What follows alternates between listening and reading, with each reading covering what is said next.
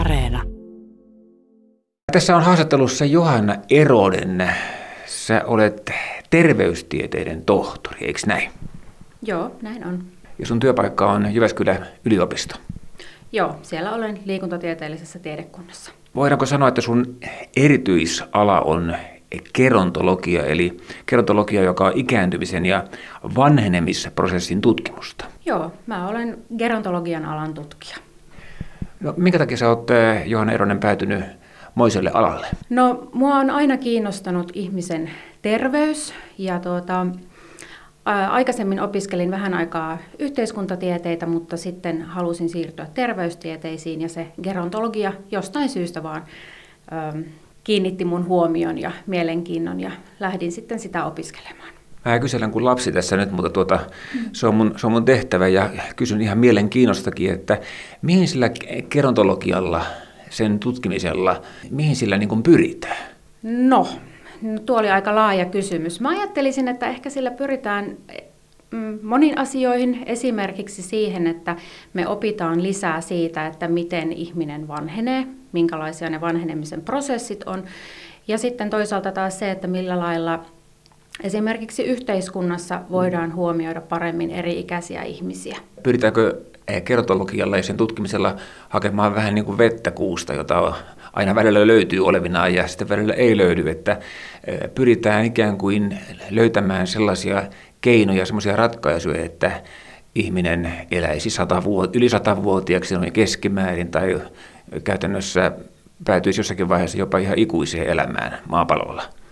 No ei ehkä niinkään. Mä ehkä näkisin, että ennemminkin äh, halutaan vaikkapa löytää selityksiä siihen, että minkä takia ihminen tällä hetkellä elää vanhemmaksi kuin aikaisemmin ja toisaalta sitten myöskin ehkä edistää sitä, että yhä useampi ihminen kun elää vanhemmaksi, niin voisi myös elää vanhemmaksi terveempänä ja toimintakykyisempänä.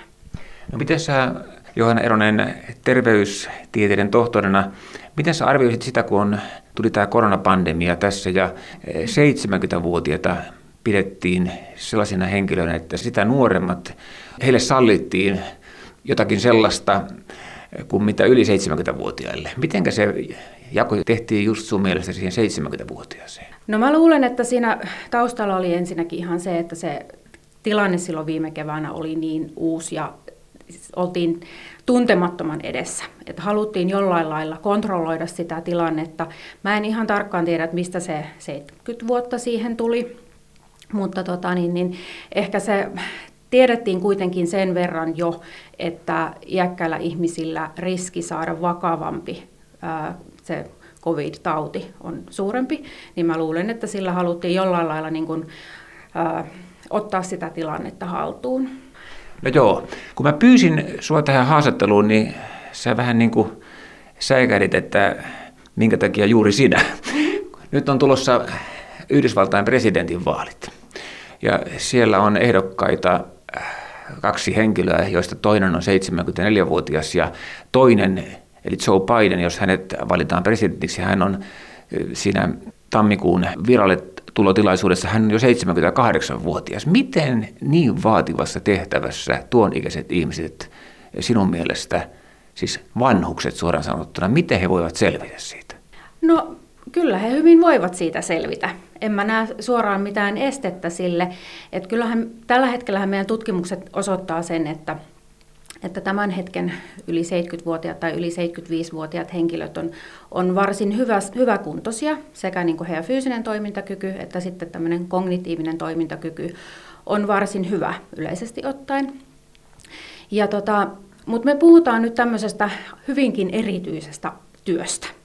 Ja voidaan ajatella, että näitä kahta henkilöä varmaankin tähän tehtävään vetää sellainen vahva halu vaikuttaa, ja se, se semmoinen tehtävän mielenkiintoisuus on se, mikä siellä pohjalla tota, on, on sellainen motivoiva tekijä, jo, jonka vuoksi he nimenomaan haluaa siihen työhön. Mutta toki siinä sit pitää miettiä myös se, että minkälaiset edellytykset heillä on huolehtia esimerkiksi siitä omasta työkyvystä ja millä lailla sen työn kuormittavuus voidaan huomioida sellaisessa niinkin vaativassa tehtävässä. Joka on taatusti kuormittavaa, koska yllättäviä tilanteitahan voi tapahtua koska tahansa ja tapahtuukin varmasti siinä hommassa. Nopeita päätöksentekotilanteita tulee ja vastaavia. No joo, kyllä varmasti. Toisaalta onhan siinä varmasti se, että heillä on taustallaan hyvin semmoinen vahva, voisiko sanoa koneisto, eli heillä on hyvin paljon sitä porukkaa, ketkä tekee heidän kanssa työtä ja ehkä he näin yksilöinä sitten tietyllä lailla on sen instituution edustajina siinä ja, sitä, ja pitää sitä keulakuvaa.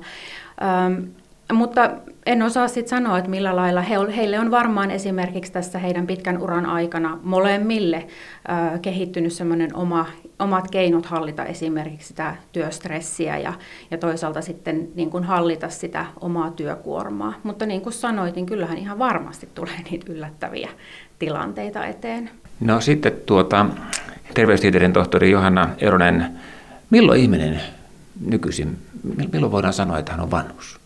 No nyt jos mä sanon tuohon jonkun iän, niin sitten joku ihan varmasti suuttuu ja sitten jos mä en sano, niin sitten ne ihmettelee, että no eikö ne uskalla mitään sanoa. Mä ajattelisin niin, että ehkä monesti yli kahdeksankymmentävuotiailla on ehkä sillä lailla, että heistä suuremmalla osalla voidaan havaita aika mm, niin kuin useampia semmoisia ikään liittyviä muutoksia. Mutta, tota, mutta seitsemänkymmentäviisivuotiaat esimerkiksi voi olla hyvinkin, ää, voi olla hyvin toki työkykyisiä ja, ja tota, niin, niin heillä on ää, hyvinkin voi olla kaikki edellytykset tämmöiseen varsin aktiiviseen ja semmoiseen oman näköiseen arkeen. Mutta ehkä yli kahdeksankymmentävuotiailla voi sitten, tai on, on todennäköisempää, että sitten siihen ää, omaan arkeen alkaa tarvita sitten jollain lailla myös muiden ihmisten apua, että se sujuu. No vaikuttaako sinun mielestä, tai oletko ajatellut, että vaikuttaisiko vanhenemiseen se, että tulee niin paljon uusia innovaatioita ja uusia haasteita, no lähinnä innovaatioita ja uusien käytäntöjen myötä, että kerta kaikkiaan ei voi enää pysyä perässä. Tai voi ehkä, mutta vähän vaikeaa tekee.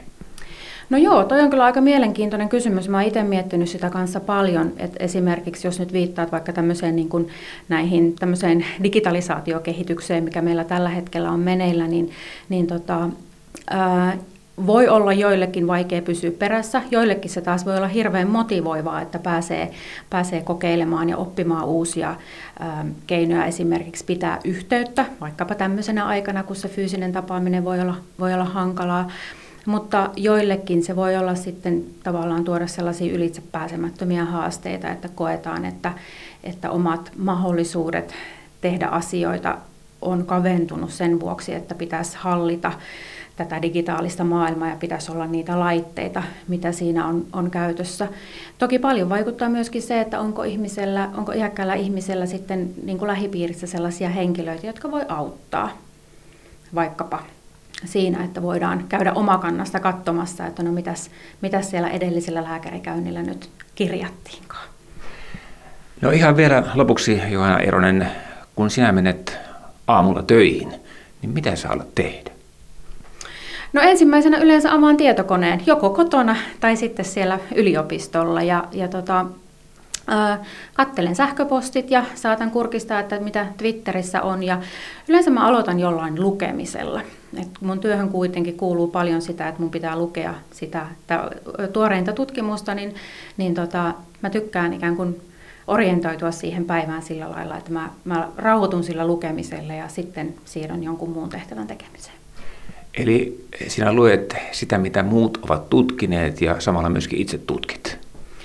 Joo, sitähän se on, että katson, että mitä, ää, mitä esimerkiksi niistä asioista, mitä mä itse tutkin, niin mitä niistä tällä hetkellä tiedetään ja jos vaikka näkee, että minkä näköisiä niihin liittyviä tutkimusprojekteja on muualla menossa, mitä tutkitaan ja mikä voisi olla sitten se mun oma näkökulma sellaiseen ää, kiinnostavaan asiaan. Musta vähän tuntuu siltä, kun sun vastauksien perusteella, että sä oot oikealla alalla. No joo, kyllä mä varmaan oon ihan oikealla alalla.